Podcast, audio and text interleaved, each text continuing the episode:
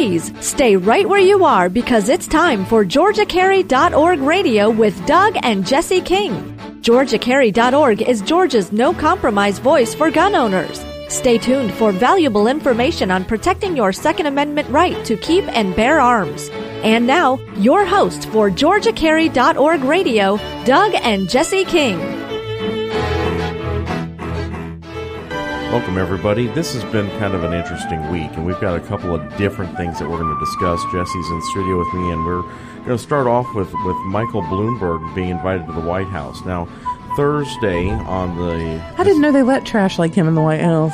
Well, on, on the 17th, it was reported that Wednesday, uh, Michael Bloomberg got an invitation to the White House. He met with President Obama to discuss uh, upcoming series of gun control uh, executive orders, and I'm I'm really confused by this because I know that the president has been meeting with gun control advocates over the last two weeks in, in series and chain. I know that Michael Bloomberg is the most well funded and I know what it's all about. Executive actions are for naming national parks, correct? Well, executive orders are for doing things through the executive branch that don't require the act. But the typically, access of anything historically, they've used it to name parks and bridges and stuff. that's some of it. Yeah. So, since they couldn't ban guns in the national parks, he's going to write an executive order to rename the parks the Yosemite No Guns Allowed National Park. There's there's a there's a law that allows the carrying of, of weapons to the extent that is allowed by state law in national parks. So there's a law on that, and I don't think that a president acting alone can ex- issue an executive order in any way that would impede on another federal law. Now that's that's being discussed right now because his last executive order on immigration did that. He he made the law says do one thing. He told his agencies to do another thing. The second Flutist step of this Bernard is, is executive the orders Salzburg impact Mozarteum, executive and conductor agencies, right? Ivor Bolton The, the on president City can't Cafe, order you to do the something. hour The with the president opening people allegro who work for him. Mozart's No, he has the judiciary has to order me to do something, right? Or the Well, the- legislative. The, the, the judiciary can can grant an injunction Or court order. forcing or, or prohibiting you from doing something as an individual. Congress can add, write a law that impacts you as an individual, but Congress cannot write a law that is directed at you as an individual, right? Right. That would be a bill of attainder. So that's specific, specifically prohibited by the Constitution. So Congress can pass a law that affects a class of people. The legis- the um, judicial can pass a order that impacts a individual in certain ways in accordance with the laws passed by Congress. The executive implements laws, and by doing that, he orders his agencies to take certain actions. right. So there's the whole thing He's not in allowed 30 to, seconds. to do this. I don't think that he. I mean, he can he can pass an executive order, right? He can order his agencies Doesn't mean to do certain to. things. But I don't think that he can order individuals to do things, and I don't. I know that he can't order Congress to do things. So, if if they create a, a new order that impacts an agency, which agency can they order around? Well, they could order ATF to do certain things.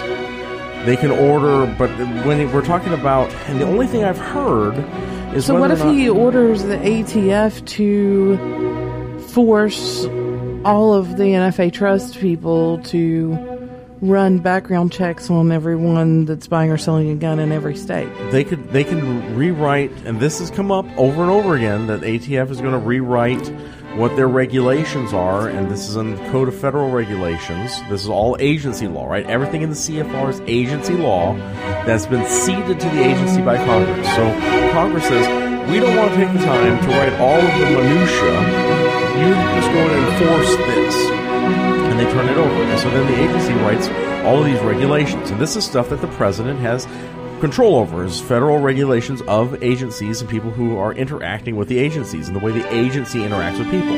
Okay, so they, they could definitely go and change the way that NFA trusts work. They could change the way that corporations and, and FFLs do business because FFLs are getting a license from them and they can mandate that FFLs do certain things. But they can't reach out to you and me.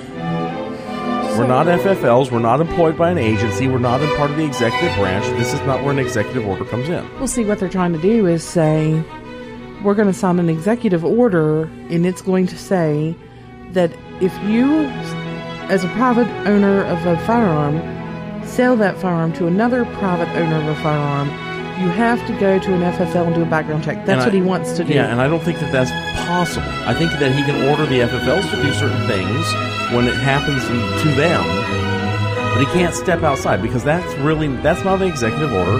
That's a law. That's a law that says all persons have to behave in this way. So this brings me back to that Saturday Night Live skit when he did the No, no, no, no, no. It's not. Um, it's not like that. "Go big or go home." You know, when the when the, Yeah, the but executive order looked down inside itself, Yeah, and he's like, what- "You're doing that with it." What did that executive order do? It told an executive branch agency don't deport people. Which was against the law. Right, but but the question there was, can the president order his own people to do something? Yes. Now, did he break the law in doing it? Probably. Is that impeachable? Probably. Is anyone going to do anything? No, absolutely not. But, can the president order us to do anything? No, because this is not a monarchy. right. I mean, that's that's really where it comes down to. And, and if he wants to order ATF agents that when they seize a gun at a crime scene, that it, they don't release it without a background check, I think he could do that. Or if he said that um, if if the the FBI comes into possession of a firearm, that they hold on to it until there's a background check. I think he could probably do that too. But he can't tell you you have to come in and do a background check if you sell your gun to someone else who's not you know, and, and there there there are laws. There's laws that says you can't sell your handgun to someone from out of state, right? So that's a law that was passed by Congress, and he can enforce that law. And if he finds you selling it to someone out of state, he can do something. And those are you can't sell a handgun to somebody that you know is a convicted felon. Or any gun. And the way I keep that from happening is when I'm selling a gun to I an ask individual, I ask them for their weapons carry license. And You if see, they don't I- I have hate one, I'm not selling to them. Well, the issue is those people that have a weapons carry license, then that's a verification to me.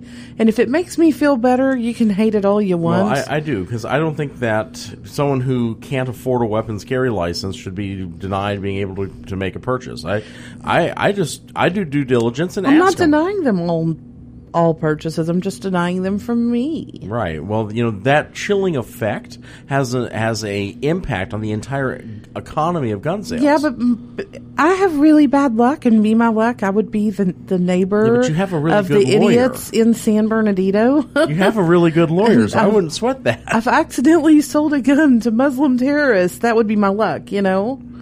So then they would go and they would commit some kind of heinous crime with it, and I would end up in jail for them. Yeah, well, that seems to be playing out today. Right now, is the guy who who got the guns for the San Bernardino two is is looking at federal charges. So, I think that he knew why he was buying them, yeah, I think he did too. and I think that he was maybe scared of those people a little There's bit. There's definitely a straw purchase aspect to all this, There and that's is. that's another thing that the the government can legitimately do because that was passed by Congress and the president's enforcing it and has been upheld by the legislature, right? And whether we agree with it or not, that's that's a law. But you can't make laws up out of whole cloth out of the executive executive and a lot of executive orders, you know, verge on impacting laws, or they change the way the law is interpreted but they don't make up a new law. And to say suddenly after you, all of these private sales going on for since the beginning of time till now, suddenly the executive's going to say that's a part of some other freaky law that we found a, a corner of that we can stretch. I don't think it's going to work. And I think that if if if it was going to work, he would have done it a long time ago. Because he's been pushing for this forever, but he can't get any traction out of Congress. Even when Congress was run by the Democrats, he couldn't get any traction out of it. It's because they're afraid to really trample the Second Amendment. Well, they, they know that it's it's a dead issue. You know, the the the ninety four assault weapons ban did absolutely squat as far as preventing any kind of crimes, as far as but it sure motivated people to go and take back the Congress. You know, it's it's common knowledge that I've had ankle surgery recently, and I was talking to my physical therapist this morning. She says, "I don't know how I feel about people having guns in schools. I don't I don't want guns around my kid." And I said, "You know, in Colorado, they've had carry, you know, where you Campus carry, carry. into the school campus carry since 2008." And they haven't had a single school shooting. Texas just took campus carry and made it law. You know her jaw dropped. She she had no idea because everybody buys into the the bull crap that the media spoon feeds them, and nobody's willing to go and look it up for themselves. Well, the original uh, gun-free school zone bill was struck down by the the um, U.S. Supreme Court. It went back and Congress passed it again, following the court's instructions on how to do it. But it, it the original one was struck down as unconstitutional. And the reason it was kind of an oddball opinion, the reason it was unconstitutional was because for the first time since the 1920s, the court stepped up and said, you know, this has nothing to do with the Commerce Clause. The elastic Commerce Clause is not something you can stretch Congress to fit everything you want to do and give it a constitutional basis. But the the Supreme Court then, on the second try when Congress passed it again, looked at it and said, well, you know, there are certain places that have heightened needs of security, and, and that falls into some other constitutional provisions. But you can't call it commerce when it's a school. See, I think that there are places that need heightened security, and those are places that our children are and I believe that they need more guns and not less, hence heightened security. When our president is talking that he needs heightened security because somebody's made a threat on him, they give him double or triple the amount of men in black suits with heavy artillery, okay? Yeah, we can retire the Secret Service and just put out a no gun sign. right. I'd like to see him holding one of those and smiling in a picture, okay? Well, you could always, you know, Photoshop Michelle Obama, and the one where she said, bring back our girls. Bring back our guns? Well, the you could, that that was just a whoever allowed her to get that picture taken has no conception of what the internet is or what people can do. I mean, you give someone a blank piece of paper to write on with her standing behind it and looking scowly. Anyway, folks, we are coming up on a commercial break. Stay tuned. We got some other things. We'll be right back.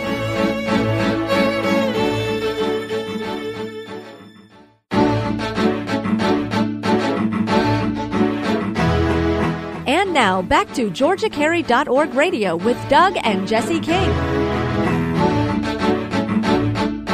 Welcome back, everybody. So when we took the break, we were just getting into, you know, where, where our kids are safest. And Jesse, you know, you had some interesting comments. Yeah, this is the reason our kids are in private school, by the way. Amen. At private school, we say to the the person who operates the school, "We carry," and they go, "Okay, cool." and I go to the range with the kids' teachers, and it's not a big deal. When you're in public school, Nothing lights up a teacher's face like a Smith and Wesson. Little 500. Timmy's dad is open carrying on a Monday morning as he's dropping off little Timmy, and he, little Timmy's dad has walked him into the school, and oh my God, there's a gun in the school! Somebody do something! Little Billy sees it what do you do? What happens? Well, little Timmy's dad got arrested in Gwinnett County this way. Was it Gwinnett? No, it was DeKalb. DeKalb. It was DeKalb County. And um, it's just a travesty because we have passed bills in Georgia. They've been signed into law by our governor and stricken from our books. He refused to put it in our books that allowed for a parent who is an individual who has a Georgia weapons carry license to carry into the school.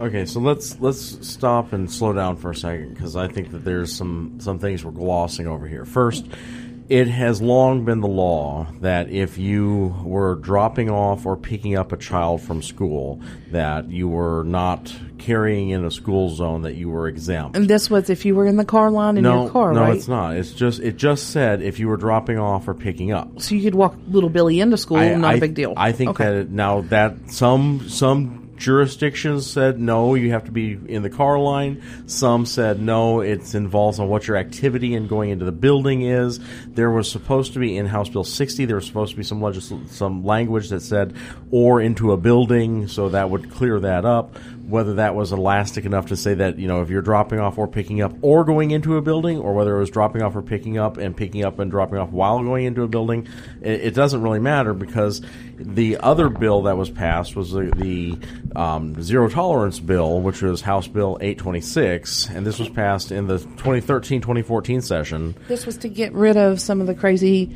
zero tolerance crap that was in. It changed the definition of what a uh, weapon was for schools, so that it was only a firearm, and it exempted someone who had a license so from this being stopped prosecuted. Little Jimmy from getting in trouble and being expelled for chewing his pop tart into the shape of a firearm, or or from having a, a Bowie knife and, and being in the Boy Scouts or whatever else. I mean, no, this it, is a, a gun, right? So a bullet doesn't count.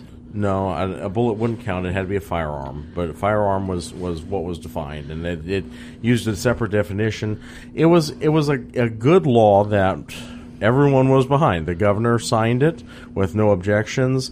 It was passed unanimously in the House. It was passed 44 to 2 in the Senate, which is overwhelming bipartisan support. And then when it came to putting putting it into the Georgia Code. code annotated, the official code of Georgia annotated, that's OCGA. It was kind of glossed over and It ignored it was because completely flipped out. The governor claims out. that there's some kind of um, conflict. But I think the reality is the Board of Regents didn't like it very much. somebody flipped out when they saw this thing, and then it was just, I mean, everything was on. Now, the original legislation had this in it. It had six sponsors in the House, there was one sponsor in the Senate. I mean, everybody knew what was in the bill. It wasn't, you know, like some, you know, clandestine secret what's going on with this thing. But in the end, the the governor and the code commission who writes the code or adopts the code turns around and says, Are "Well, we sure we wanna put that we in? Don't don't want think to we put that, put in, that there. in there." So find a way to keep it from being put in there, and it didn't get put in. So, So a conflict, which basically the conflict is somebody didn't like it. There's no conflicting bills. yeah, there's no bill that says there's there. In theory, you'd need a bill that says it is completely illegal to carry on a school campus.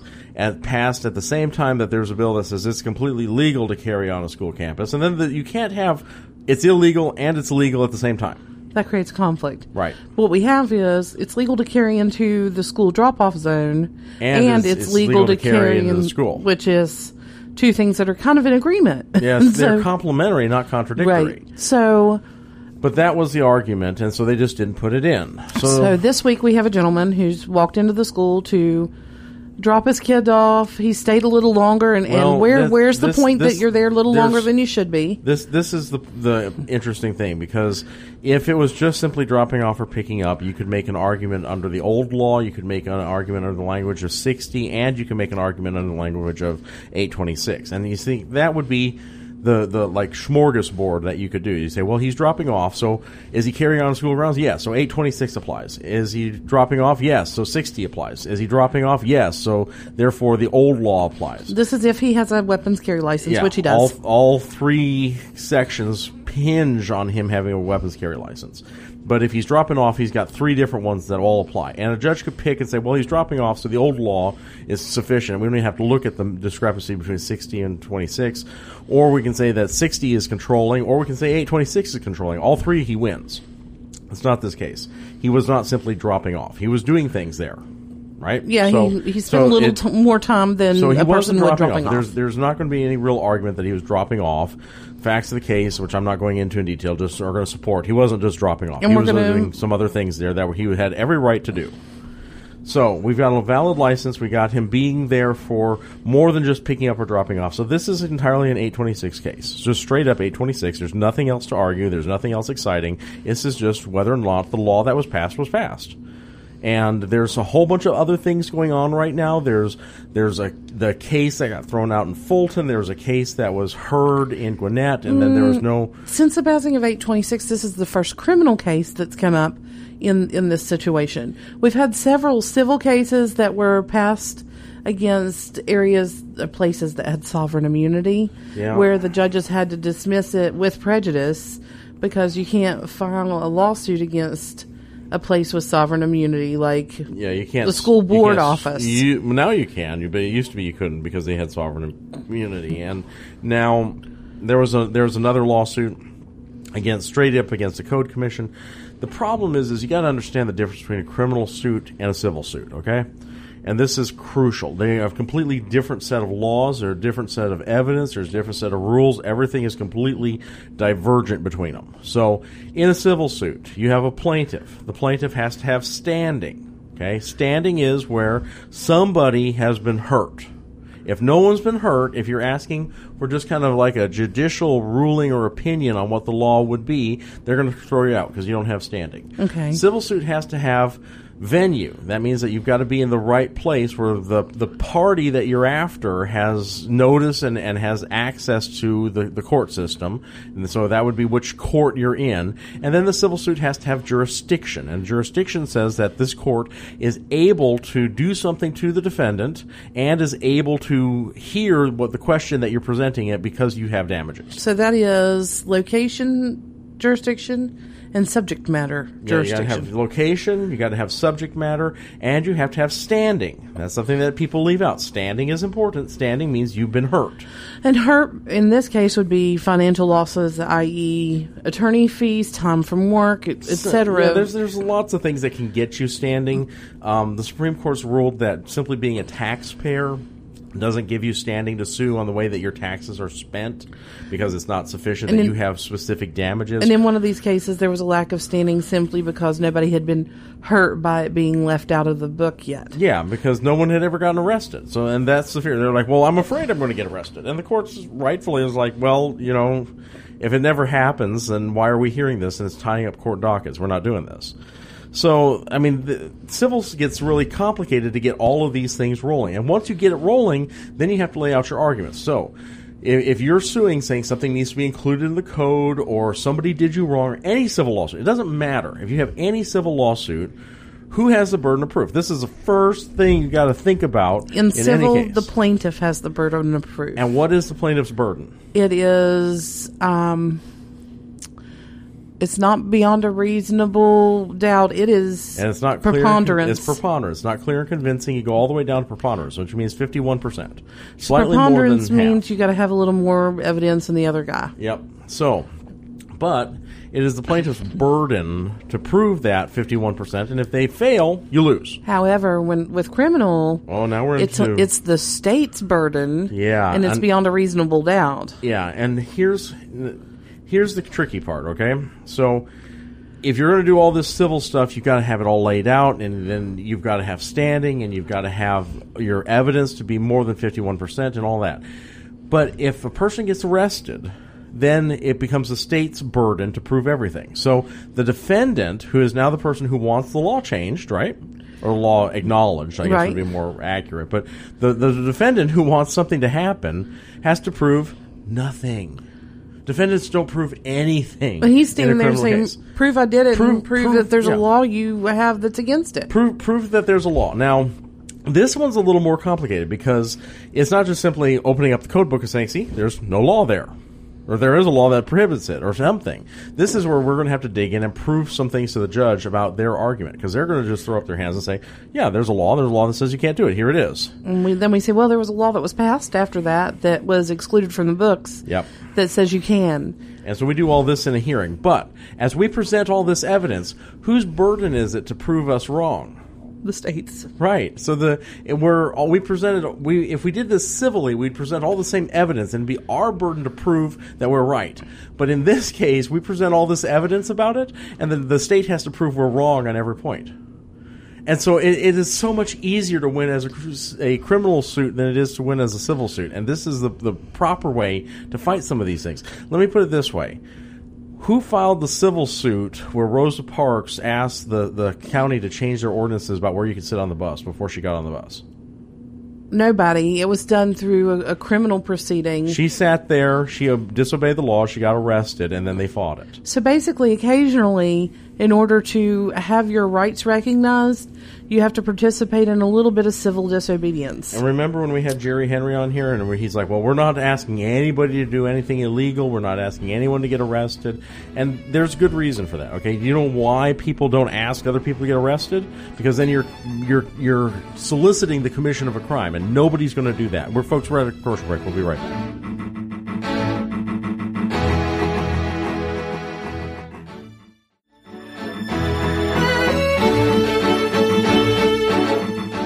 Now back to GeorgiaCarry.org radio with Doug and Jesse King. So we're back, folks. When we took the break, we were talking about soliciting the commission of a crime. You know, nobody's going to to go up to someone and say you should go break the law. But the flip side is, is that the, the Well, actually, the- there's there's laws against that, and you know you should go break the law. I'm going to pay you to go break the law, and then you end up in prison for paying for the murder of somebody, yeah, well, like or know, on death row, there- like that there's Kelly there's woman that paid somebody to kill her husband. Yeah, There's conspiracy charges that can be brought. There's accomplice charges. There's accomplice after the fact. There's lots of things. So no one's going to sit back and orchestrate this. Although I really think that the civil rights movement orchestrated this sort of stuff with their sit-ins and they're getting they're getting arrested and all of that. That it was planned, but anyway, I so oh, don't know. Some sometimes it was just a four guys that said, you know what, we should be able to eat at the Woolworths counter just like anybody else. Let's go eat at Woolworths today, Yeah. and we'll sit there until they feed us. And it was just four guys, and they all four got arrested. So really, they participated in civil disobedience together, but they weren't exactly like well, that was a crime. plotting anything a or having somebody plot it for them and tell them what to do. Well, maybe, maybe, maybe not. Maybe someone said that the only way we're going to get through this is if you go sit at the te- counter. Mm, I met one of those guys in North Carolina when I lived there that was involved in the Woolworth set-in in Greensboro, and he told me that they had came up with that by themselves. So I want to believe that he was being honest with me, you know, 50 years later or whatever. Probably the statute would have run on anything by then, Mm-hmm. but maybe maybe he's being honest. Maybe he's still protecting the person who came up with the scheme. You, He was an don't know. incredible dude. Well, I think people who are willing to stand up for their civil rights and who are willing to put their own personal freedom on the line are Mm-hmm. incredible people, and that's that's rare.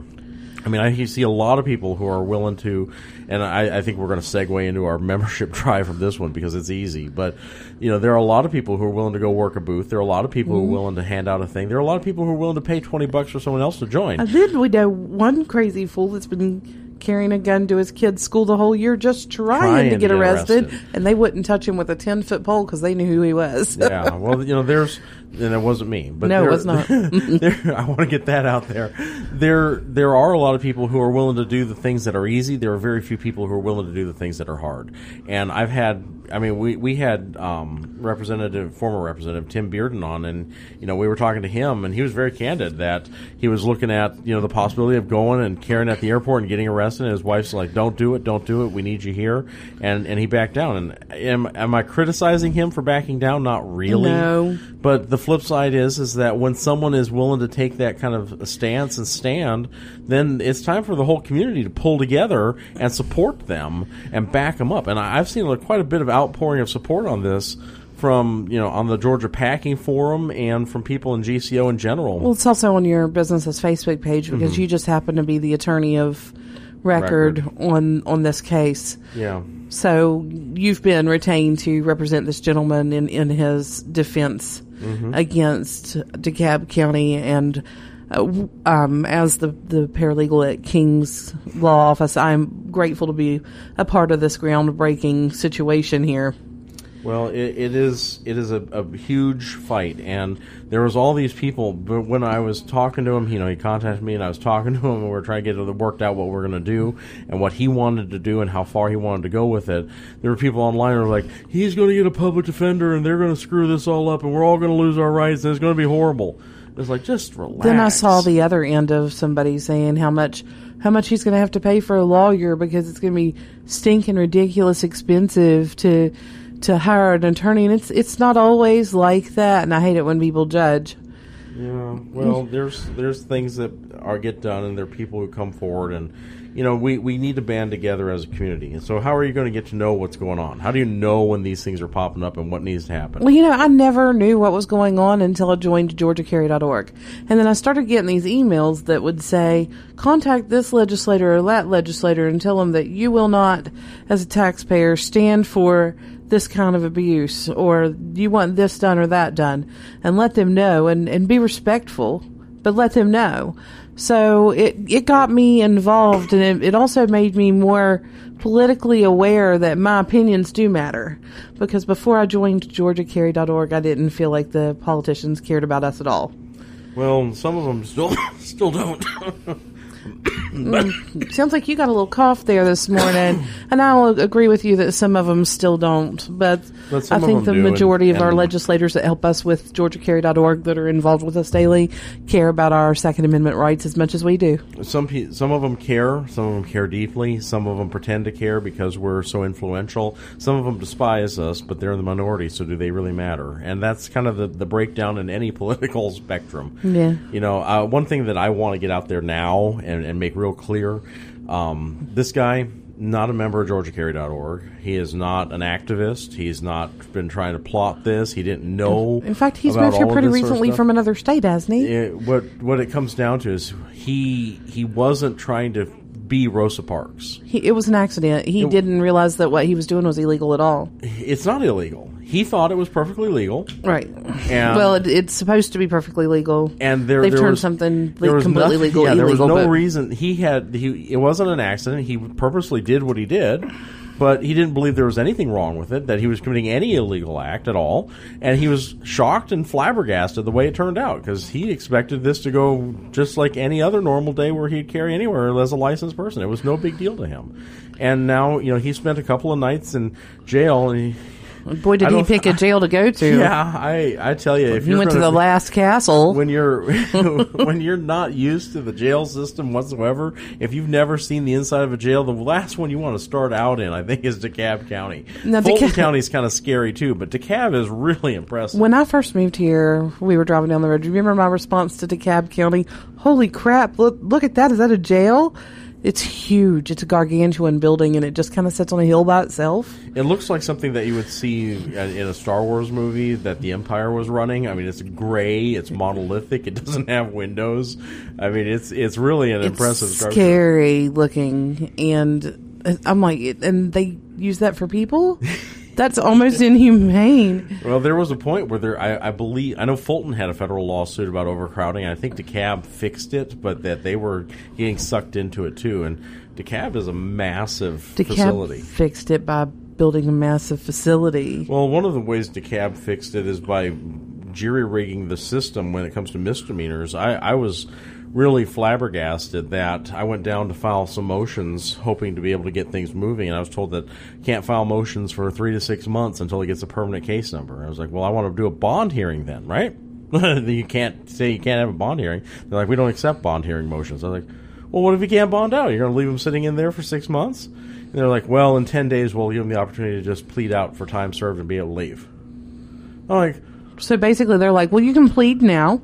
Or sit here for six months. I think somebody needs to do something about that. That seems like they're making those people plead under duress. Well, I yeah, I think that there's there's definitely some screwiness going on there, and that It's like we're not Another- giving you a PC bond hearing, so you can either plead now or wait six months.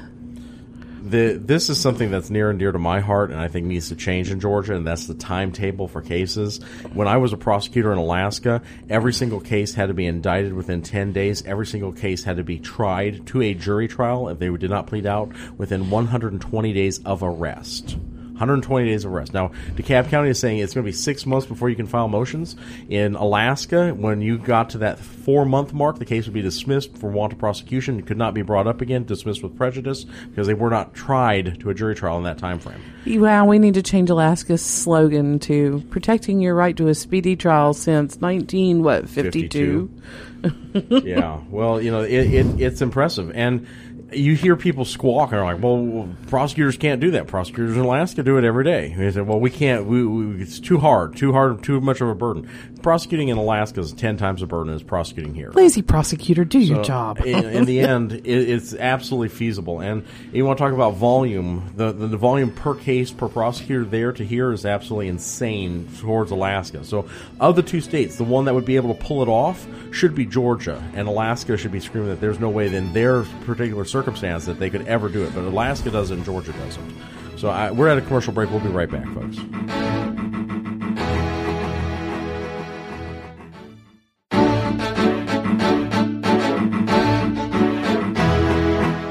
Now back to GeorgiaCarry.org radio with Doug and Jesse King. Welcome back, folks. When we took the break, I was ranting about the, the slow process of getting anything tried in Georgia criminally. But the truth is, is that there are a lot of changes that can be made in Georgia. There are some things like that I saw in Alaska that were insane and I would never want to see here. There are some things that I saw up there that are great ideas and could be incorporated here. There were ideas down here that are commonplace, that were bizarre to them that I was bringing up there to help move prosecutions along so that justice could be done. And I, I think that getting a, a speedier time frame, a, a locked in time frame from arrest to trial. You know, the the thing that I hear most often is police officers love the idea, victims love the idea, Defendants love the idea. The only people who are against the idea are judges and prosecutors and defense attorneys. The lawyers hate it. Everyone else in the system loves it because the cops want to get into to court and get the person convicted. The defendant wants to get into court to get out of jail. The victim wants to get into court so they can put this behind them. So hmm. why don't we do something for the police, do something for the victims, do something for the defendants that everyone can agree upon, except for the stinking lawyers? This also gets rid of cases that are frivolous. Even some there are such a thing as crim, criminal cases that are frivolous. In fact, this man in DeKalb County, I feel like that's very frivolous for him. That's one of my big fears is that they're just going to try to do some sort of pocket veto and sit on it forever and ever and ever. But we're going to force them to try this because although there isn't a 120 day rule in Georgia, there is a statutory speedy trial. You have to opt into it, and it really annoys the judge and the prosecutor, and they're not very nice to you. But I have a feeling they're not going to be very nice to me about this one anyway. They're not going to be very nice anyway. Might as well tick them off. Take them off and take them cookies. No, we're gonna we're gonna fight this thing tooth and nail all the way down through. It doesn't matter. It doesn't matter who we annoy or who we offend. This is right, and right is right, and it's time to fight for right and make sure that um, Georgians, in particular, and Americans in general, can exercise their First and Second Amendment rights where they choose, in the way that there is socially responsible, and that they, are, and you have common sense about it. These are common sense laws that you can carry a gun any place because we are trusted people who have passed background checks, who are awesome law abiding citizens. Did you see where that woman that's a, a member of the Obama administration had threatened to prosecute? It was the attorney general. She had threatened to prosecute anybody who used any type of anti-Muslim speech. Yeah, I saw that. I'm like, um, this is against the First Amendment. I'm pretty sure that I said um, that when that happened that I was doing the show by myself that week, and I said that if you want to lay it down, they'll probably come get me for this show because I, while I'm not anti-Muslim at all, I am very anti people who would hurt other people.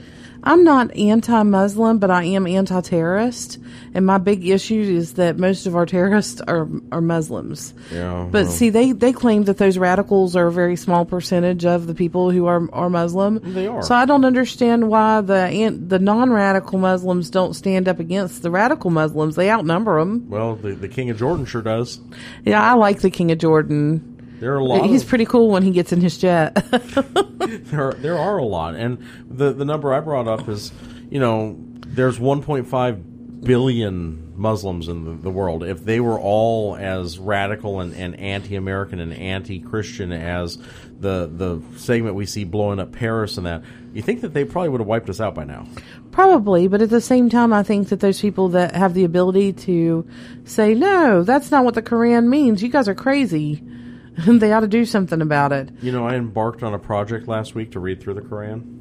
You have fun with that. No, no joke. I, I am going to do it, and I'm going to get all the way through because I keep seeing, you know, this competing things. I'm, I, I'm getting secondhand sources, and some people say, well, it's, it's violent and it has all these horrible things, and they quote a couple of verses here and there. And then you've got these the Muslims are like, no, it's a religion of peace, and they quote a couple of verses, and I'm not getting any context from either of them. So I thought, well, let's just read this stupid thing end to end, and I'm going to make my own opinion. And then you guys can listen to me on what I think. Well. I think it's it's kind of the the same thing where people say, well, I don't know why Christians celebrate Christmas with a Christmas tree because the Bible specifically says that you're not supposed to take a tree and adorn it in gold and blah blah blah blah blah in First Timothy or whatever Second Timothy I think it is. I might be wrong where that is. Anyway, then let's let's the, just the Christians say, "Oh, that's that's a reference to carving an idol out of wood and dipping it in gold, and it has nothing to do with the Christmas tree at all." So there's going to be conf- conflicts of people that don't understand or, or disagree. Christmas tree, not a Christmas tree. Let's just all slaughter some snowmen and and uh, some. oh my some- gosh, What, what was the other thing that that they were polar bears. polar bears? Let's slaughter some snowmen and polar bears and call it. This is the thing, you know. Starbucks send their Christmas cups, and everybody got all up in up in arms because it doesn't have snowflakes on it this year, folks. That's so they can finish the cups up after the new year. But crosses. It's Christmas. they were the Christmases are for East, or crosses are for Easter, Doug. Chris, Christmas started the cross. There's Jesus no wasn't cross crucified without- at Christmas. There's no cross without a Christmas. of course, Jesus also was not born at Christmas, but that's a discussion for another day. Um, the polar bears, you know, they were like, oh, they slit these poor polar bears' throats. And I thought it was a joke, right? I was like, oh, no, that's a polar bear with a scarf. I knew it was a scarf. It was a joke. It just got real when really dumb Somebody was like, oh my with it. gosh. And this is proof that our public education system is destroying America. Well, it's proof that people are getting dumber. Idiocracy, the only comedy that turned into a documentary. So, how do you join Georgia Carry, Jesse? How, I mean, seriously, how do you get to be a member? You go to georgiacarry.org and you click on membership. And for $20 a year, you become a member of georgiacarry.org and you stay in the loop about what's going on in our legislature, along with And isn't the legislative session about to begin? It is. And that means that from now until April, it's going to be a very busy time of, of making those important phone calls. And showing up at important meetings and rabble rousing and and and like Like um, going to the range and shooting out your frustration at a at a battleship target. yeah, I got some of those in the closet. Those are fun. Um, so you're going to want to be a member, especially in the next couple of months, so you can see what's going to happen. You need to be there. You need to make some waves because otherwise you end up with good bills being passed and getting ignored. You can also go to any of the local gun shows. I'm pretty sure there's one in Marietta this weekend. Eastman gun shows. yeah. Um, at the gun shows, we have people that are wonderful volunteers uh, that stand by and sign people up for membership in georgiacarry.org. Yep. You can also go to any of our local chapter meetings, and you can find those local chapter on Facebook if you just look up Northeast, Northwest, uh, South Georgia. Um, there's a Valdosta chapter. There's a Northeast Atlanta chapter. There's a Northwestern and Western Georgia chapter. Great places to meet people, Mm-hmm. have some food, hear an exciting speaker, and, and get involved. Because the Georgia Carry members sure like their barbecue. Yeah, for some reason. They you can't get them going anywhere else besides barbecue That's not places. true. They go to the U.S. Cafe, who's known for their epic salads. Yeah. Look at some vegetarians. Yeah, I think that their speaker was a vegetarian that week, which is why. they went there for two more meetings after that, though. oh, well. So I think sometimes they just go there. I miss Johnny's barbecue where you can buy a gun and a brisket.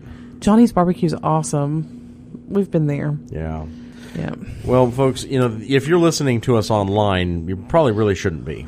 But you can listen to us live if you will contact your local radio station and say, hey, I've been listening to this show and they're great and I would love to hear them on your station. And then shoot us an email at radio at georgiacarry.org. Tell us who you talk to and at what station. Give us some contact information and we'll personally contact them. And follow up and, and do everything we need to to get us on your local station so that you can listen to us without you wasting your precious data and being able to, to listen to us on the air with all of our commercial sponsors and all that good stuff you know at some point. You know if you're if you're in the local Atlanta area you can pick us up on 1160 AM If you're Great. not in the local Atlanta area, you can still listen to us live on 1160 AM's radio um, station by going online on 1160 AM's website and, and click and listen live. And of course, if you're listening live and you want to listen to it again, you can go to georgiacarry.org and click on Radio Hour and, and listen to all of our old episodes. So, folks, it's been kind of a busy week uh, on the federal level, on the state level, upcoming legislative session that we're going to be talking about in the upcoming weeks. We've got litigation, finally some criminal litigation for me to dig my teeth into, and hope that you're excited about it as we are. And this is our last show before Christmas. For, so, from your hosts here at georgiacarry.org Radio Hour, we wish you a Merry, Merry Christmas. Yeah, absolutely. So, folks, uh, tune in next week. We will be back with more interesting topics. Same bat time, same bat channel.